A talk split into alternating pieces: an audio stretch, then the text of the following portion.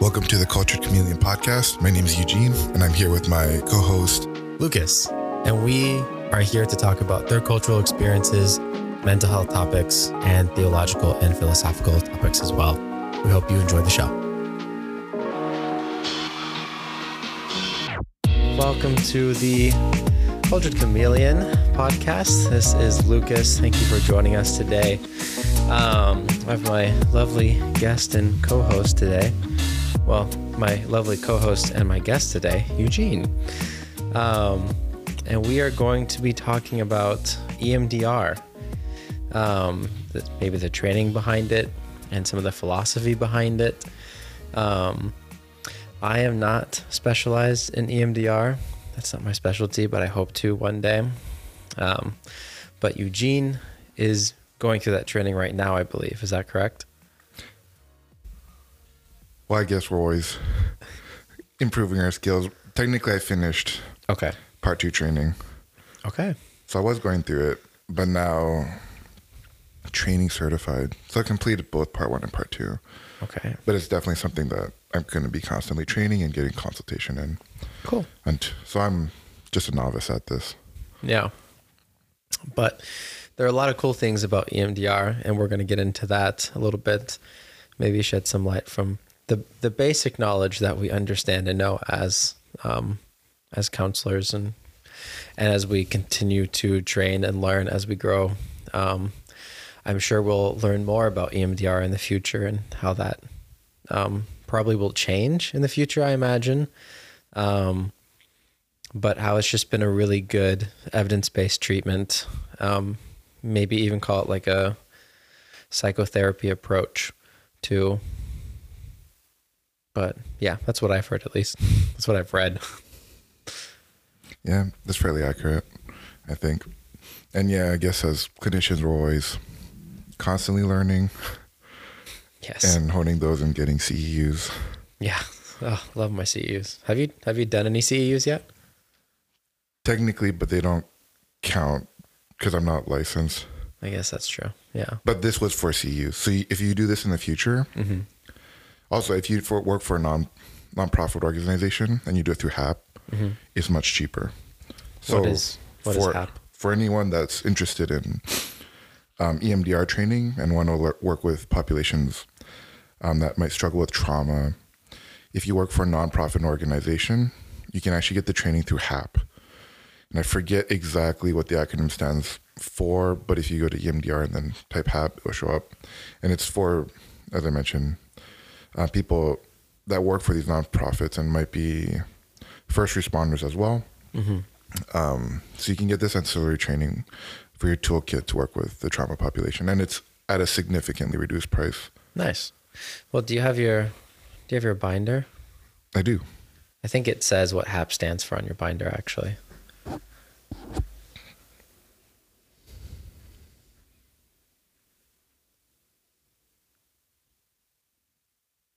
I don't know if this was, the binder was through H A P, though. Oh, maybe not. I thought this it said humanitarian. Because just a standard. Oh, Humanitarian Assistance Program. That's what it was. Okay. I don't know if these are issued through H A P, though, because, yeah, they do. They are issued through H A P. Okay. So for those interested, go to w w w dot e m d r h a p dot org, and then you can find more information about it. With That's regards cool. to the training programs, when they're offered, you can do online or in person. And again, they're at a significantly reduced rate. Reduced price, right? Yeah. I think what normally for E M D R training, it's like a thousand to two thousand dollars. Is that like for some of the trainings that I've heard of? It's like up in the thousands. I think Unless, it can be. I want to yeah. say like eight something to nine something, like eight hundred something to nine something. Eight thousand to nine thousand. Yeah, that would be that'd be insane. That's like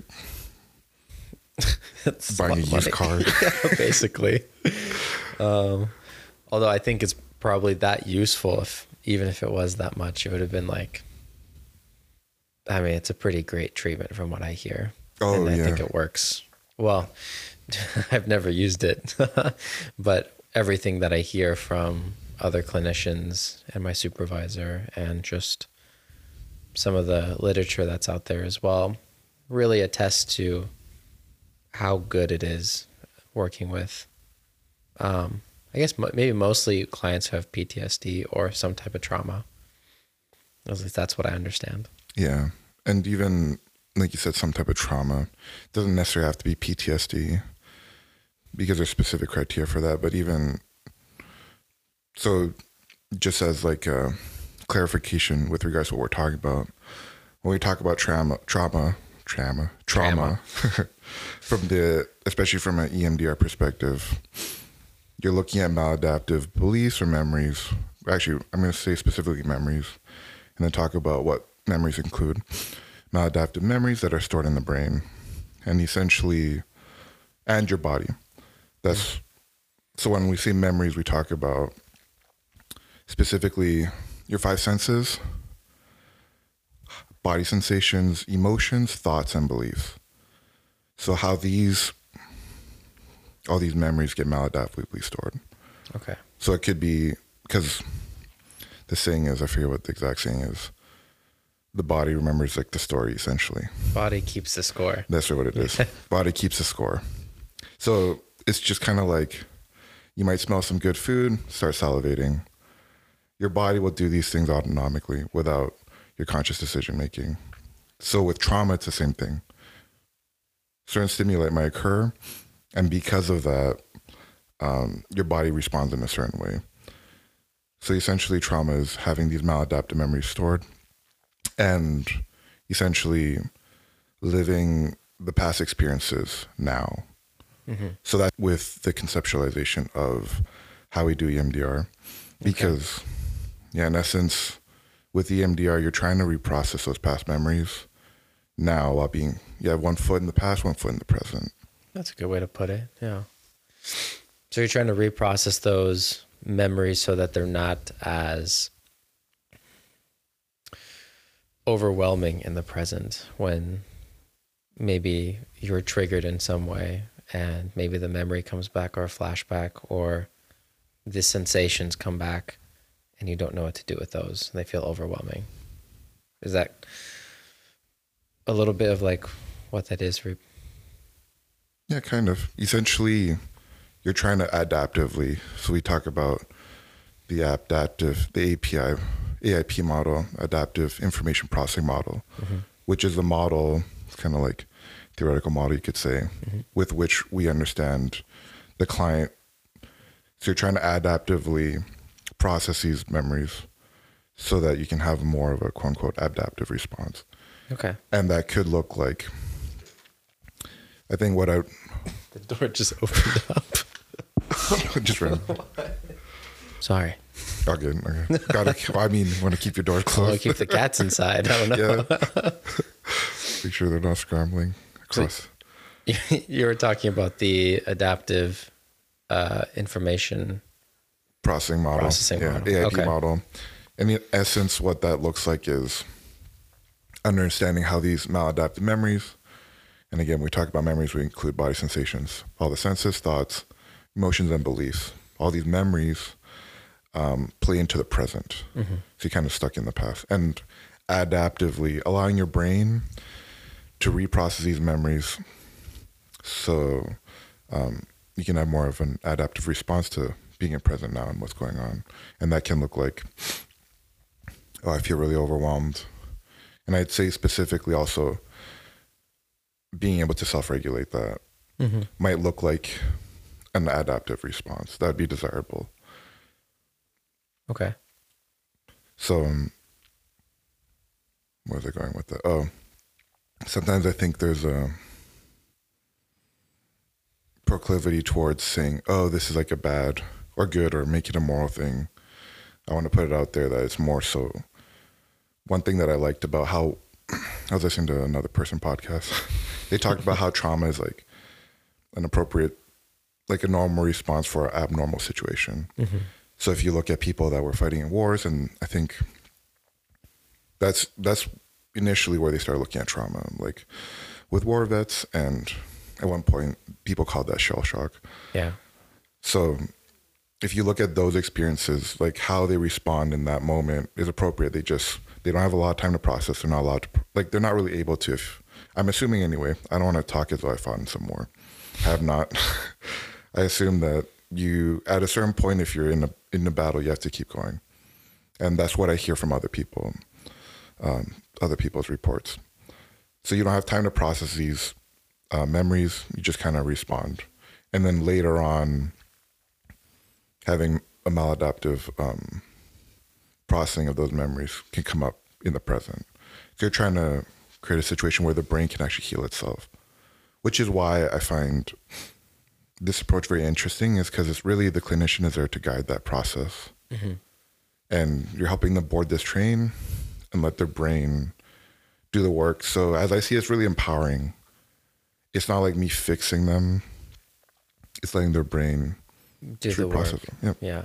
So that's cool. So the adaptive information processing model is basically like the, the, um, the brain and the body's way of processing terrible memories, I guess, or maybe memories that weren't stored correctly. And so it sounds like there's like, there's just like a natural way for the body to do it. Um, because like you said, we're just kind of like letting the client do what they do, or at least let the, the body and the brain do what they do. Um, or just help helping facilitate that. So there's like an inherent process for the person's body to do that, but maybe we don't know how, or yeah, that's what it sounds like. yeah. Yeah. And that's the, so when you're looking through the A I P model, you're looking at how like past memories affect the present. Mm-hmm. Really. That's what, um, we end up kind of using that for. So you might, So you might not feel like safe now, and it's not unlikely that that's tied to previous, like not necessarily, but it could be tied to previous events. And you could sometimes trace it back to early childhood experiences, or like feeling like great sense of responsibility. So for example, um, like kids often, the way they interpret the world and see the world, they put a lot of responsibility on themselves to explain like what happened. So if a child like witnessed one spouse beating another one, the child might develop this maladaptive belief saying that I'm responsible for, mm-hmm. like my mom or my dad's hurt, that eventually like plays out in the present. So we're kind of using this model to, to kind of like look through the client through these lens, like what are some of, of the quote unquote maladaptive beliefs that are stored now that might have been triggered now because of some past experiences. Okay. Yeah. And then there's like four, I think it's interesting because it kind of ties a little bit into C B T mm-hmm. in an interesting way, because there's like four main ones. Um, one of them's like safety. One of them has to do with like belonging, connection. Oh, which I guess I could talk about. I'm going to talk about that one a little later. Okay. Um, responsibility. And then, man, defectiveness. Defectiveness. Yeah. So defectiveness might look like thoughts of like, I'm not worthy of being loved. Oh, okay. I'm not like worth, I'm not like, I'm not capable. I'm not competent. So these are like the, the four big categories from yeah, which exactly. core beliefs may come. Like people may have like different sayings for core beliefs, like I'm worthless, or yeah. I'm not enough, yeah. or I'm, yep. yeah. exactly. And so, exactly those okay. ones. Okay. Oh, that's interesting. So, and then you try, you kind of use this model to see if like, like how these manifest themselves later on. And there's like different statements for each. So that's why those are like four core, mm-hmm. like you can, you can subdivide them into different kind of like, I guess, propositional belief statements. Right. That, that kind of like, you, we kind of tell ourselves with our, with our self-talk, and it might be implicit. Like the client might not, it might not be in the where. Um, an awareness. It might not be something that they register, that they believe, or that they're doing. Yeah. But it does come out maybe in the way they talk about a situation or about themselves. And, exactly. Yeah. Exactly. Like that. So that, yeah, it makes sense. So that might some, and it might change too.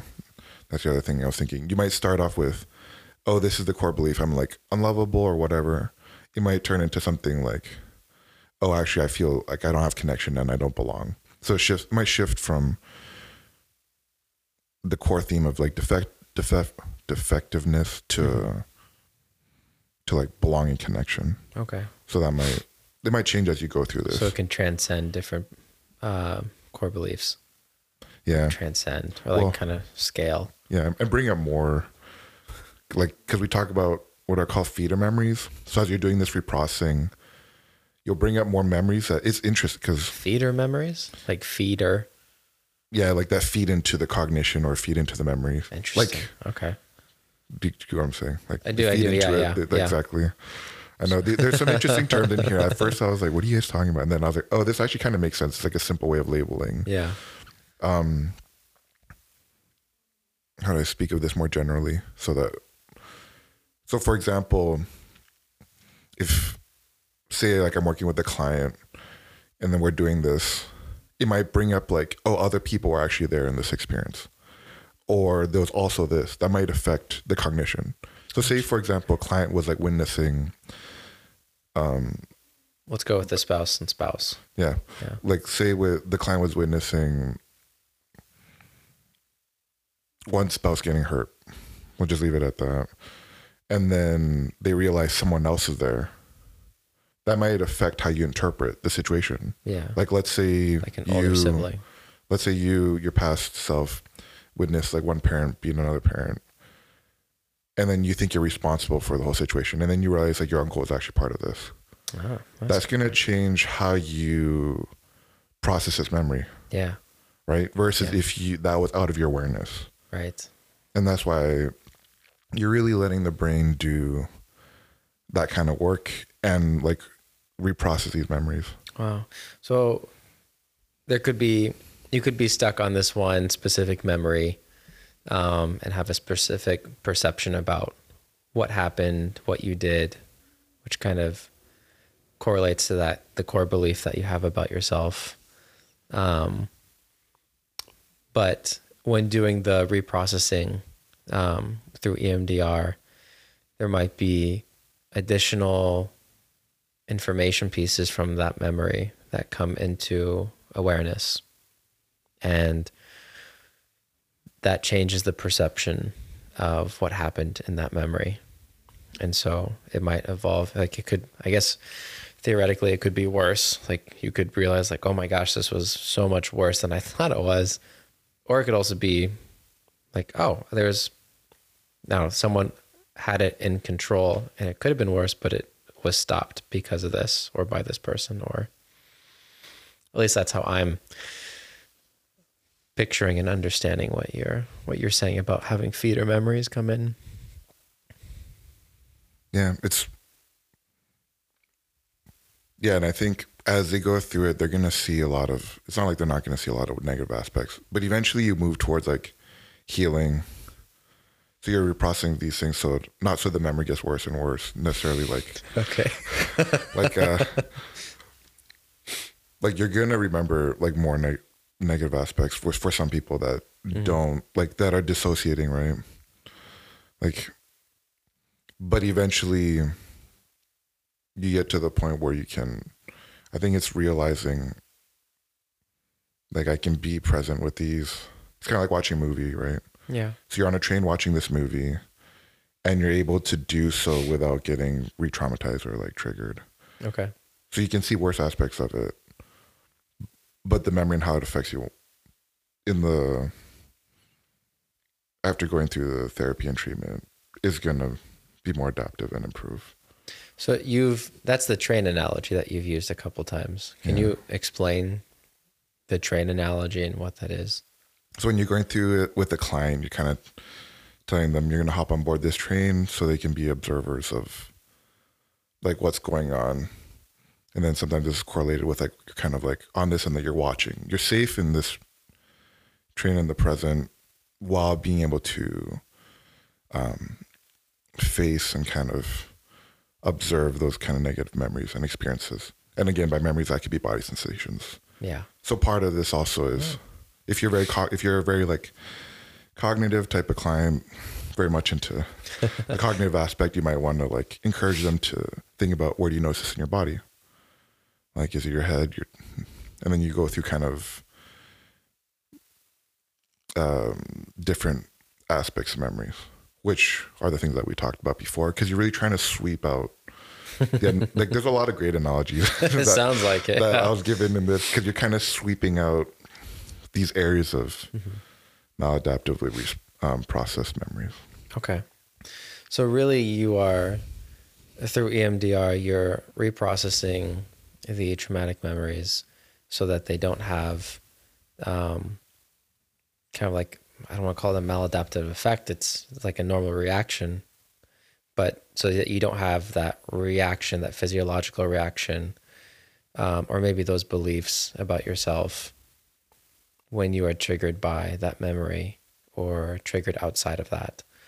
Um, but it doesn't,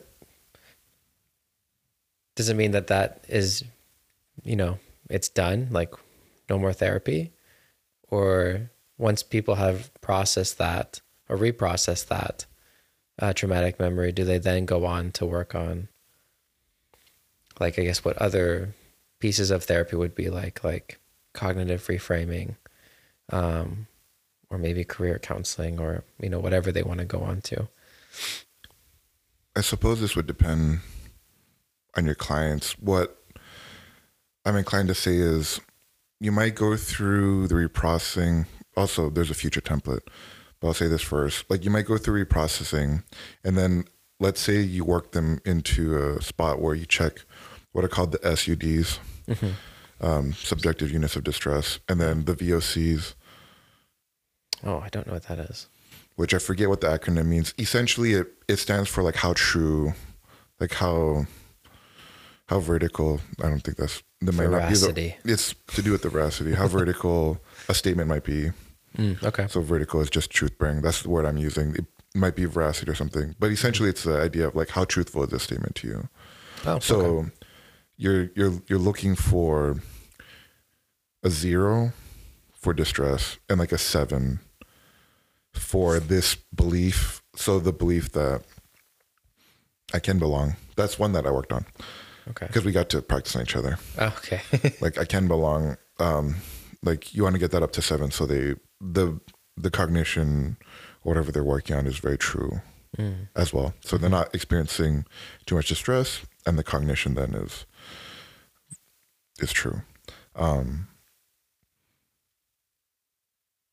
so at the end of it, they might they, it might be like a zero and a seven, but you might check them the next day, and it might be it might have gone up because the brain still reprocesses even when you leave. That's so crazy. So like you can dream about it, like, and it is really wild because we did it on each other, right? Yeah. So I noticed like I was actually like thinking about some of these things, and then I'd get insights huh.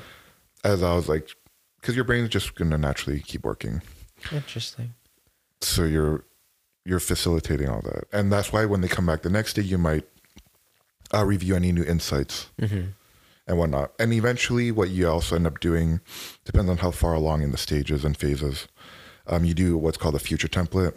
So kind of like instilling like adaptive response in the future. How do you want to handle these things? And like, oh, okay. what are some, you're also, yeah, you're also kind of looking at when you're doing resourcing anyway, you're kind of instilling past positive experiences. But for future template, you're kind of looking at, well, how do I then carry this on to the future? I, I've read about the, um, the the term called resources. From what I understand, resources um, is referring to like past positive experiences that we have, which might be um, um, kind of like our developmental stages of like when we when we complete a developmental stage well. Um, that would technically be like a positive experience, because we would probably argue that that was because we, we completed it. There was a positive experience associated with that. And so like having a, a secure attachment with a caregiver would be a positive resource. Is that is that fair to say? Like your resource is like a positive. Yeah. Okay. And I also, I also want to throw this out there before we keep talking. I'm not an expert at this. I'm not a trainer at this. I know. So I hope, like, listen to this with um, that in mind as well. If you want training, go to the H A P website H A P. Or go to E M D R I A, which is the E M D R official website, and do that kind of training. Get get professional consulting. Um, before I continue, I just want you guys to all keep that so in mind as we talk about these.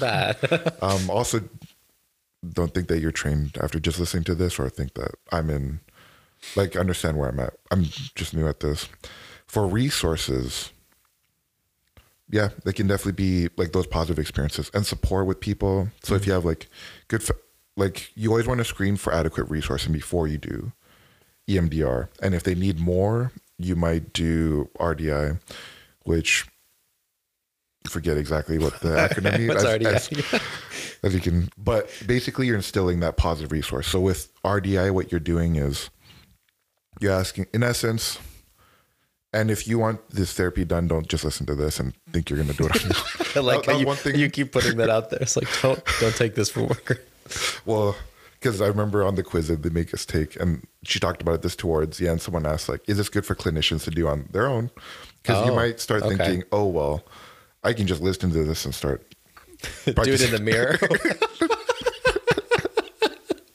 and uh, so...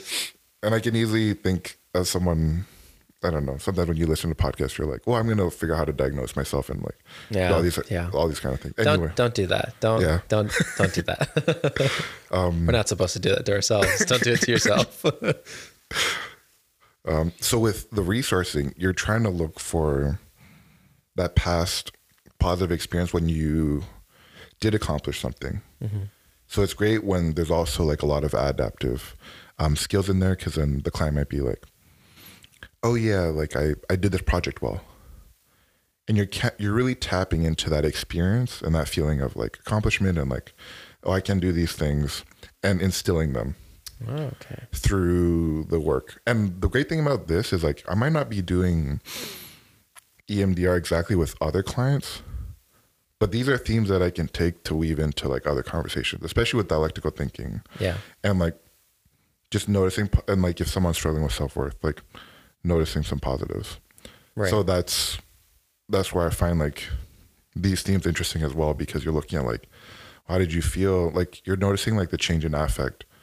And like when you kind of hone in on these things, like it's really cool to see in clients, like that shift from, oh, like I'm, I'm good for nothing, blah, blah, to like, oh, like, you know, I was able to overcome something, you know, like, yeah. Though that positive affect, we talked about coping tools last time. It's like yeah. helping you shift as well from. Mm-hmm. It's kind of like the positive psychology of focusing on the strengths and the capabilities of the client and really like reinforcing them and bringing those out more, rather than always focusing on um, maybe like an issue of like, how did, what, what did you do wrong this last week? And let's focus on how we can change that. And And switching that to that. What did you do right this past week? Yeah. And let's do more of that. yeah. Okay. Yep. Yep. Exactly. Things to be thankful for, like, just like being more, as I see it, with trauma, you're really focused in on something very, at times, very like specific. I think what can be helpful sometimes is like helping the brain or facilitating the brain to see more. You're gaining more awareness. Yeah. And I think that that can be very insightful. It's like, well, there's these other components to my experiences as well. And yeah, seeing that shift in, like with some of these things, like we do calm state. Okay. It, which is a similar thing. So that's, um, it's a resource if they get to, usually they say the word aroused or like triggered, you know, mm-hmm. that kind of thing. And it's difficult to to de-escalate and regulate and come back from being so so triggered, so I guess triggered, would yeah. be the right way. Yeah. Yeah. Um, we do calm state. And the cool thing about calm state is you see that shift in cognition. Like I think one of the interesting things, I was reading about E M D R and anxiety and trauma, sometimes there's this myth that like I can do nothing to have control over my anxiety and whatnot. But these tools actually are really effective in like being able to like self-regulate some of those things. And calm state's really cool because I can I can see the shift in like disturbance. Yeah. And then being able to tap into like that calm state, calm place. So essentially okay. what you're instilling is like quote unquote calm calm place or mm-hmm. calm safe place. Yeah. And then okay. you're increasing that affect in that state, which includes like how you feel, mm-hmm. um, what you're visualizing. Like, again, you're instilling all those qualities of memory, like um, your five senses, thoughts, beliefs, how you feel in your body, mm-hmm. and being able to like regulate that. Hmm. So like you're going to that calm state. So if I'm, and then what you do with the client is you have them bring up like a, man, I really need to sneeze. It's like a sneeze. um, you bring up you bring up that negative affect, like a small dosage of it, and then you after after you've instilled the calm state, and then you yeah. tell them to think of the word associated with the calm state, mm-hmm. and then they're able to reduce that distress or anger. Right. So and you can kind of test and see if it will. Well, if, yeah, if they're calm state and the the word associated with that will kind of help reduce the annoyance that they have yeah. with this specific tinier yep. experience or thought or situation. Yep. And that's what it is. You ask them, think of something, uh, I think at a two yeah. or three of annoyance uh-huh. and then bring up what it feels like and what the thing is and like, just like experience the feeling in your body. And then think of the, and then after thinking of the calm state word. And for a lot of people, it works. Like they're like, oh, I feel relaxed. I don't care about that thing anymore. Yeah. Like it's just, you're kind of instilling the tool to regulate the affect. Yeah. Can I ask what is, what is your calm state? Is, if you, did you do that for yeah, yourself? Yeah, I did that. I did uh that was tough. I was, I was going to build a beach one, but it ended up being lake. Oh, okay. Like it was just me playing guitar at the lake. And then I always feel like this so hokey when I'm doing it. I'm like, this, what am I doing here? But I try to go with it, and then it, it like worked. And I think what helped me specifically, and I think I'd assume anyway with clients or people in general that very cognitively focus, it's like being aware of where it is physically in my body. Hmm. So when I said the word, I was like, oh, wow, like I can tap into like what that feels like. Yeah. So you can also experience calming down as well. And what exactly. that is like, rather exactly. than just thinking about being calm. Exactly. Exactly. So that's why I think this is interesting. It's like, it's not just me like looking around and thinking, oh, like I'm not being, I'm not unsafe or anything. It's like, I also feel that, feel that physiologically as well. Well, that's good. That's and, good. And I think I was listening to another podcast. I thought it was interesting how learning actually can also be assessed based on like how anxious you feel, I think too. Like when you, because like the brain is like a learning predicting machine in one framework, right? Yeah.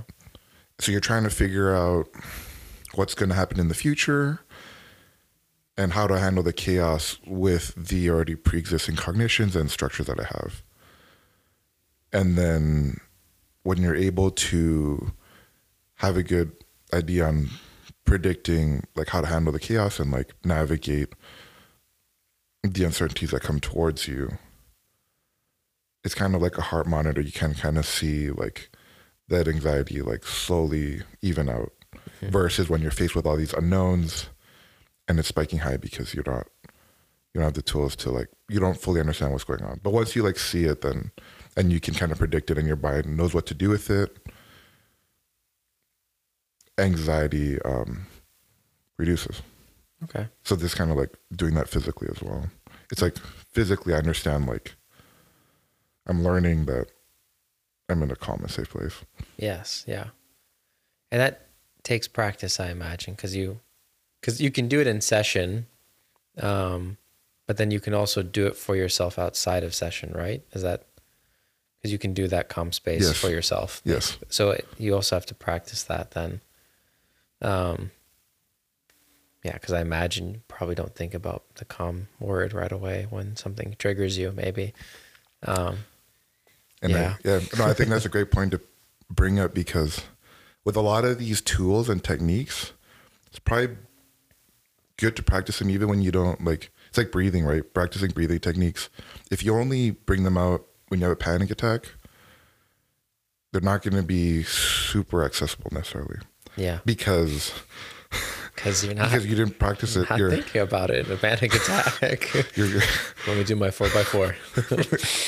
Like, that's why I encourage, like, practicing before the like massive distressing situation yeah. occurs, so that you're like more prepared. It's kind of like, I don't know, I guess if you're a firefighter and you you prepare and you train for to go putting, into a fire. Yeah, to go into fire and save people.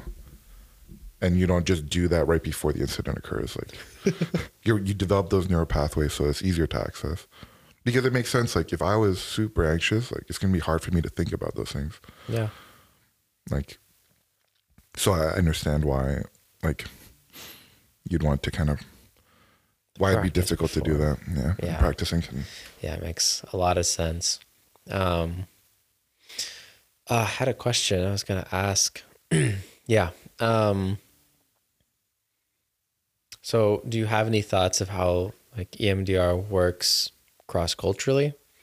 Um, 'cause what I know a little bit is that E M D R has, well, has been recognized by the World Health Organization. No, I know it's been recognized in other countries though, as, uh, as a treatment base that does work in, in some other countries as well. Um, But what can, can you share anything about what you understand maybe from your perspective? I guess who, yeah, from my perspective. And to steal, I guess I'm going to be stealing from other experts that I've heard. Yes. Hopefully not misarticulating it. Um, I guess who would be a fair assumption? I'm curious too, like who is pretty international? Yeah. World but Health I, Organization yeah, but, for those who don't know. But the cool thing about this, I'm glad you brought it up so I remember to talk about it, is that you can actually do this blind, meaning the cl- the client doesn't have to really tell you anything. And you can kind of do this because it's, it is about them and their brain to reprocess this. So it's actually kind of difficult for me not to reframe hmm. and reflect and use use the innate listening skills that I've been taught. Yeah. Yeah. taught to do. Um, and what this means is, you might only need like a translator to kind of kind of go through the interview process, take some information down so that you can figure out. And I guess like what what would be interesting to what would be interesting to see is um, how the cognitions play out in different cultures. I'm not too sure, but the reprocessing itself really can be done with almost anyone. And if you need like a translator, you can get a translator to help you with some very minimal information. And they can do, like, when I did mine the second time around, I didn't really say much. I just gave brief things about what's going on, and then I allowed my brain to reprocess. Hmm, okay. So all this to say is, like, this is also a great tool that can be used um, cross-culturally in different cultures and with populations that may not be allowed to say too much. I imagine if you're doing reprocessing with like yeah. like a military personnel that holds a lot of sensitive information, right. they can't tell you much. Yeah. So it's like a great way for them to still work on the traumatic experiences and reprocess those while not divulging too much to you as well. Yeah, yeah. That would be, that's very cool. I like how that you can actually do it through a, a translator as well, because I know that sometimes it, that can be kind of difficult in terms of when you do therapy with a translator and another person who only speaks a different language compared to you, sometimes things will get lost in translation, either due to um, cultural understanding and language and how that can be translated over. So that's really cool to hear that you can do it blind. I like that. Yeah. Yeah, it is really cool. And I think, and also it's, One thing I find interesting about this is like, I'm not, at the end of the day, you can do cognitive interweaves, which are really interesting. It's kind of like if a per, cause you're on this train track and then they kind of get stuck. Let, let's say the track just goes in circles or okay. there's a block. You, yeah. you do something with a cognitive interview to allow them to keep going. Um, what would that look like? That could look like where you noticing your body, or one of the interesting ones was like, if someone's stuck on like, oh, I should have like, let's say we'll go back to the, the spouse thing. I should have been able to defend the other spouse. You might be like, well, how big were you? Like how, what was the size, like size comparison difference or what, or um, so then you bringing into awareness of, well, that person's significantly bigger than you. You probably couldn't. Yeah. Realistically, it's not your responsibility to, and yeah. especially if there was a kid. Yeah, exactly. Yeah. Like, or what was the other one I was thinking? Or what would you tell, what might you tell like another, someone in your situation? Because usually as a child, you're like, I should have been responsible for this. I shouldn't have allowed all these things to happen. Yeah. And then the, the blame goes to the self, and, and then the cognition carries on in the future. But if you're looking at like someone else, like another child, yeah, you will think that there's no way you're responsible for like your, right. your dad or your mom hurting your yeah. the other spouse. So then bringing in that, just that like small notion of, oh, well, like I might have said this, or it just offers a different perspective to allow them. And again, it's not, you're not, you're not like imposing like your belief. You're like kind of having them notice these things mm-hmm. and interweaving like cognitions that they might have. It's kind of like bringing up what we um, understand as like, well, this is obvious. Like it's obvious that you couldn't do anything as, let's say, a six-year-old because you're six and you would get pummeled. yeah. um, and so it's like, yeah, yeah. Oh crap, you're not going to be able to do anything, but obviously not saying it like that. Exactly. But you're kind of like, well, I guess, I don't know how you would actually take a little practice, just being able to say yeah. it naturally, I guess. Yeah. Being able to do that graciously. Cause it's kind of like a challenge, like a, you're kind of like challenging that, that cognitive distortion. Um, and then I guess like, if they say like, uh, yeah, of course, then it continues to go with the, like you move past the obstacle then, or, or get unstuck from the yeah. circular train tracks. Yeah. I think how I ended up seeing it was kind of like, like the stuck looks like I'm in this like same kind of thinking. It's like, I'm adding this to keep going with the thinking mm-hmm. and the movement. Less so like, I'm not like correcting you, just like, Telling giving you, you fought, attention. yeah, yeah, like giving, giving you something else to like get out of this this rut, yeah. Because like progress looks. Where was it going with? Oh yeah, so culturally, I'm not trying to tell you don't value this, value this kind of thing. It's like you're not getting stuck in the past, right? So you're able to move like with the thinking and the and the. I don't think, I guess we didn't really mention this. You're, you're stimulating both hemispheres of your brain mm-hmm. to interact with one another, to adaptively right. store these responses. So you're, you're continuing that. Yeah. Cause you're using the, you're using your, your fingers to go back and forth yeah. like a pendulum. Yep. And then they follow with their eyes, which I guess stimulates both yep, hemispheres exactly. of your brain. Now I've heard you can do that though. Yep. Can you do it by tapping both your your knees or your legs like that? Or does that work the same? Yeah. So, or is it a little bit different? Apparently, compared? apparently. So the way this was developed was Francine Shapiro was like, I'm going to butcher these things, but I'll give the gist that I think from what I remember is true. She was like walking and like processing something. Mm-hmm. I think it was trauma. I don't want to say too much, but she was processing something and she was like walking. And then she noticed that like doing this helped her process. So eventually what they figured out was like, it had to stimulate both hemispheres of the brain, But the eye movements are technically researched to be the best way to do that. Okay, interesting. Not entirely huh. sure what that means. I'm assuming you have better outcomes, like there's better correlation between using that method and um, mm-hmm. and results. I'm sure there's some a couple of research studies that probably look at what lights up in your brain when they do a scan of it while you're doing that. That'd be pretty cool. I'm sure there there has to be, be something because cool. yeah. we have that capability and that technology now. Yeah, there's definitely a lot of like, there's a lot of research that I haven't tapped into yet. Right. So I'm, so it wouldn't be surprising if there was a lot of brain scan research associated with that as well. That'd be cool. It would be really cool. Hmm. Okay. Part two? Well, yeah, probably should do. I'm definitely happy to do one when I actually have more, more knowledge on it. But uh, more experience. Yeah, more experience.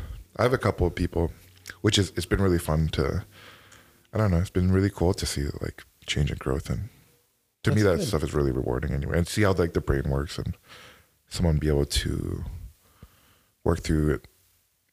But tapping definitely is, it's simulates that. Yeah, you can do buzzers too. Oh, okay. So they there's like, um, it'll buzz each side mm-hmm. of your hand to stimulate the bilateral stimulation, basically, is what it's called. Mm-hmm. Have both hemispheres interacting while reprocessing the memory. So that's yeah. what you're, that's what's key about this is you're processing the memories while being in the present and having this bilateral stimulation. And then people do like the chest taps too. The butterfly taps. Yeah. That's what I call them. Yeah, butterfly taps. It's funny. One of the, I forget who it was, the, one of the facilitators was telling us that she works with the military population. So sometimes she might call it like the gorilla taps. The gorilla taps. Um, yeah, make it uh, culturally appropriate, probably. Yeah. For the military like population. For the for kids, butterfly taps. Yeah.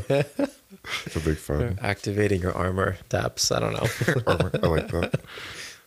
And then, so in theory, you they they essentially say stick to the script and you're good enough.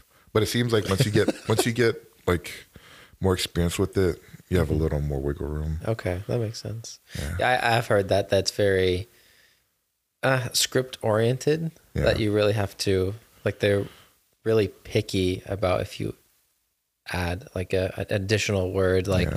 instead of saying, instead of what the script might say, like take a breath.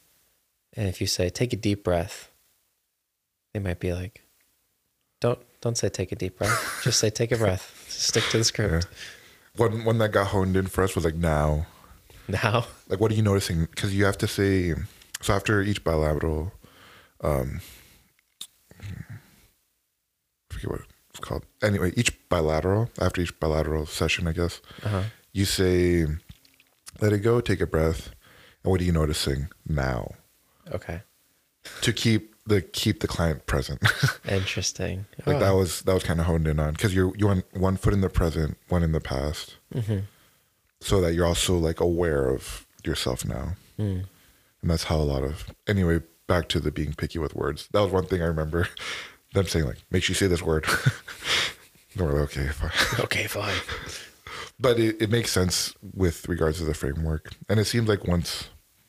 Like they want you to be able to do it like that, but from my understanding, some of the clinicians I approved, like the key things are there. Some words might end up looking different because they're so familiar with it. Right. Yeah. Kind of thing. Like for example, that like lady saying gorilla taps. Yeah. Like yeah, change it, change it ever so slightly. um, but the but the meaning behind it continues to be the same, or at least the. That's very cool. So maybe for our third culture kids and adults out there, E M D R might be something that they could benefit from if it maybe relates to, I guess, trauma, which is a whole other topic to get into because there are a lot of different things that may categorize a traumatic event for a specific person, but definitely grief and loss and identity. That's because those are kind of like big issues for the T C K uh, population, um, self-worth and, and all those things like that. So maybe E M D R just as an approach would be beneficial in helping reprocess specific memories, and also processing and instilling, I guess, um, more positive skills for the future as well. So like, yeah, there's great, yeah. like we talked about coping tools last time. There's great like tools and techniques in this. Like there's the light, the lighthouse effect. Like there's all these great tools. Definitely. And like how they do deep breathing. It's like amazing. It, it's amazing to me to see the immediate results. Like, okay. Like seeing someone like being able to calm down and like report feeling less anxious. Like I've even used some of these um, techniques, like not with E M D R. It's just like, I just, just pulled, outside. Yeah. Just outside, because they're great resource tools. What's the, what's the lighthouse technique? If you, yeah. if you remember.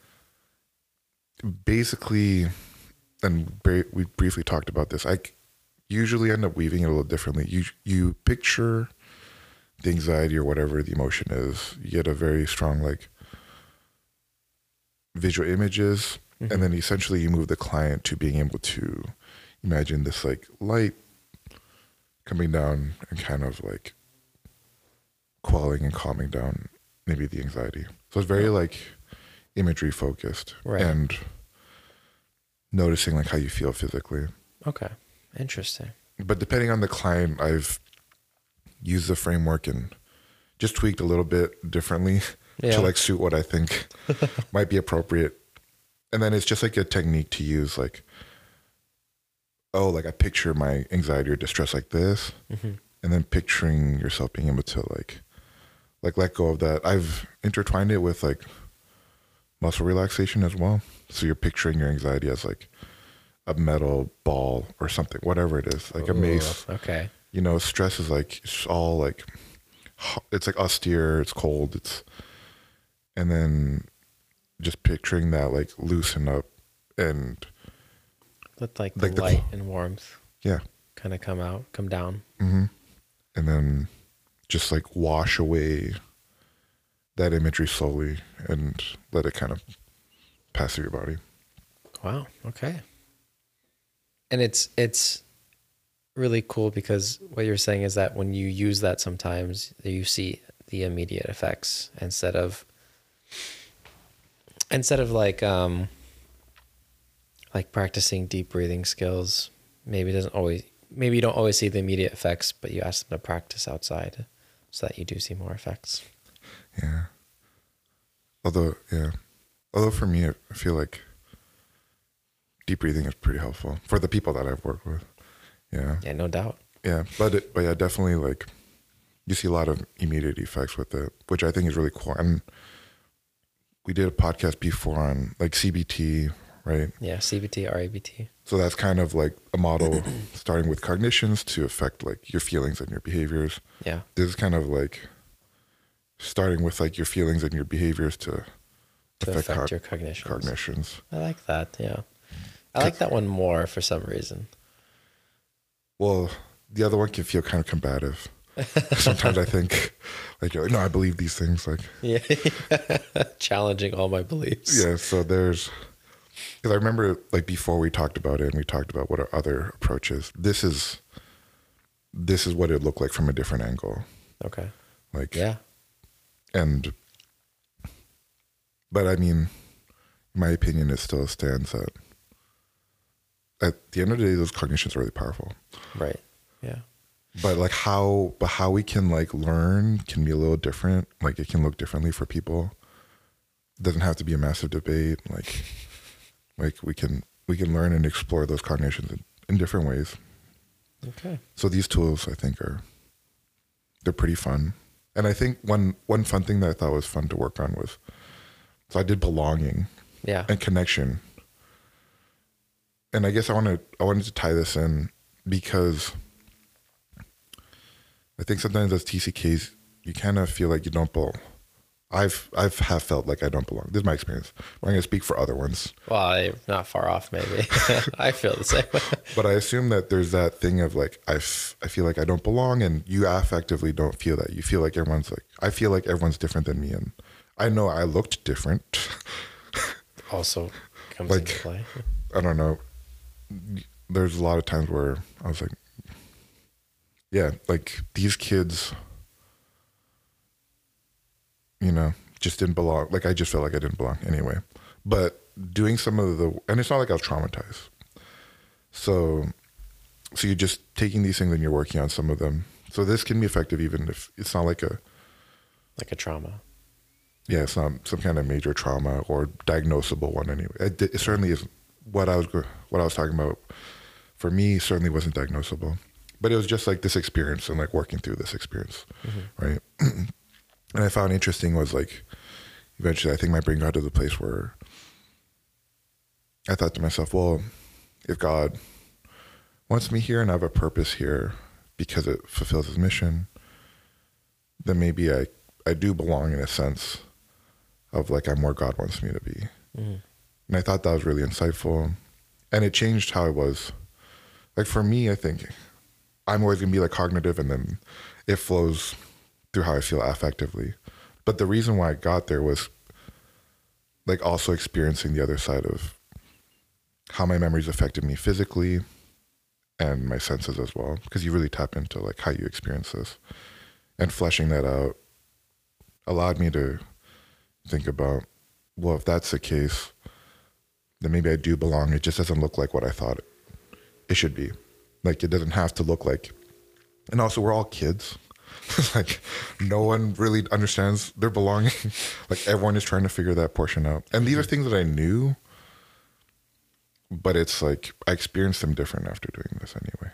Yeah. And like, that was more like prominent in my mind. I was like, oh, well, you can actually like feel the sense of belonging of like, we're all just kind of figuring this part out of our life. And if that's where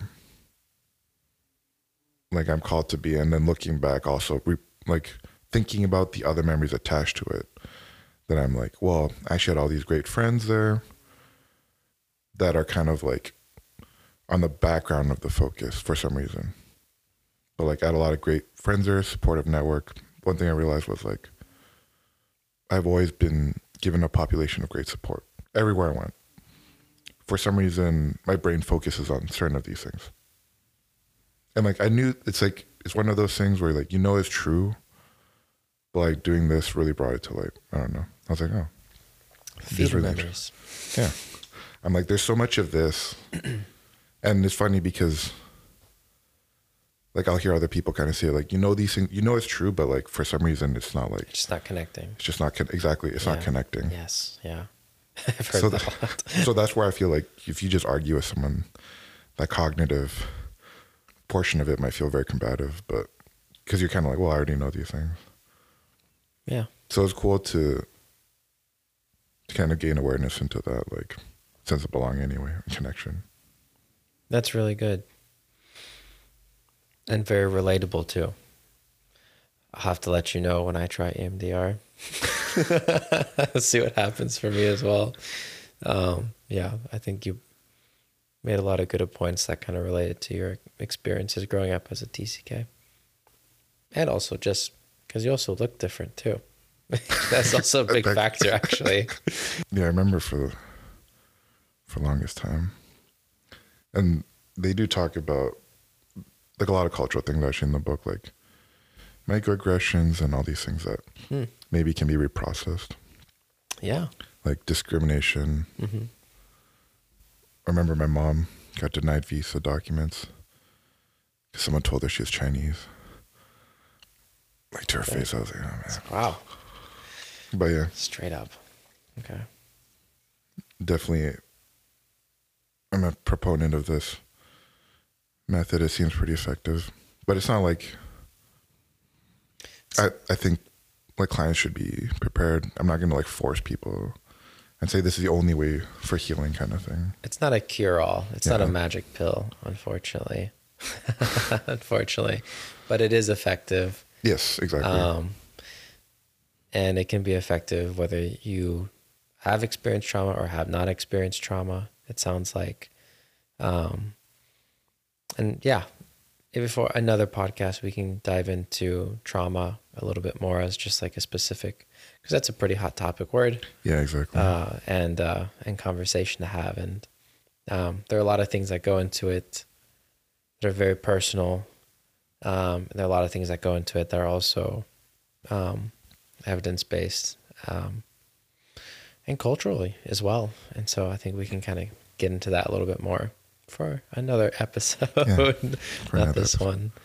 Um, but this has been wonderful, getting to know a little bit more about E M D R uh, and Eugene's uh, experience and his training uh, with it as well. Um, maybe in a few years' time, Eugene will be not a novice anymore and just a real master uh, at what he's doing here as well. Again, um, all of this is just us kind of talking about it. Um, if you do have issues that you are struggling with, please see a professional. Um, this can be a good starting point to maybe have some words, um, but definitely go see a professional if that's what you're thinking. Yeah. And feel free, if you want additional resources on this or information, feel free to contact us. In large part, we're doing this podcast also to help people get connected with resourcing. And yeah, if you have questions about Lucas and I's experience or just questions about the podcast, feel free to email us. Feel free to email us. Our email is the cultured chameleon or cultured chameleon. Sorry. I don't know anymore. It's, it's cultured, cultured chameleon, chameleon at gmail dot com. We really would like your feedback, and yeah, just encourage these conversations um, and be able to get, being able to be connected with one another. Absolutely. All right, y'all. Ta-ta. Ta-ta.